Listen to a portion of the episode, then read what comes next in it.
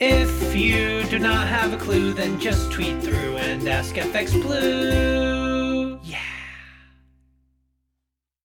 Hello, it's Wednesday the 7th. I'm FX Blue and this is the market brief.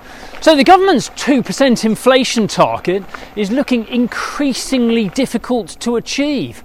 Uh, where there is little to no growth forecast for the rest of 2023, many analysts believe that the Bank of England cannot or should not raise rates much higher, not without risking a recession anyway. Um, add to this, Sunak's had a whizzy new idea of considerable tax cuts. Uh, disguised to the layman as a plan to drive the economy forward. For everyone else, this is seen as a cynical step to win the vote presumably of the aforementioned layman, in the upcoming general election. Uh, the inflationary effect of that would push the 2% target even further away from reality. I wonder what that layman would think of that. Um, over in the US, um, it's not been an easy 12 months to be a central banker. Uh, Powell has continued his efforts to correct his faux pas uh, back when he said that rising inflation would be transitory and would settle down as the global economy adjusts to the end of the pandemic. Um, that was about 18 months ago.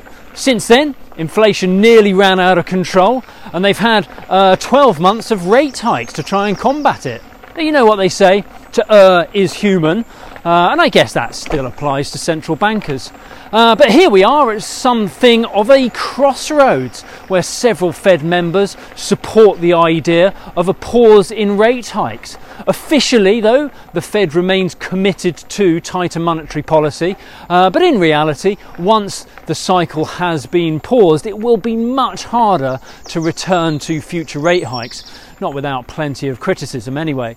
Uh, the Fed meeting is next week and will be uh, also treated to the central bank's economic projections as well. Uh, but for the market at least, it's all about the vote and whether or not they do pause uh, rate action.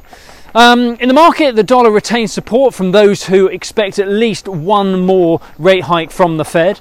Uh, yesterday, the dollar index peaked at 104.40. Uh, that's as sterling um, is, is struggling to break over the 125 level against the dollar. Uh, yesterday, we fell back to 123.90.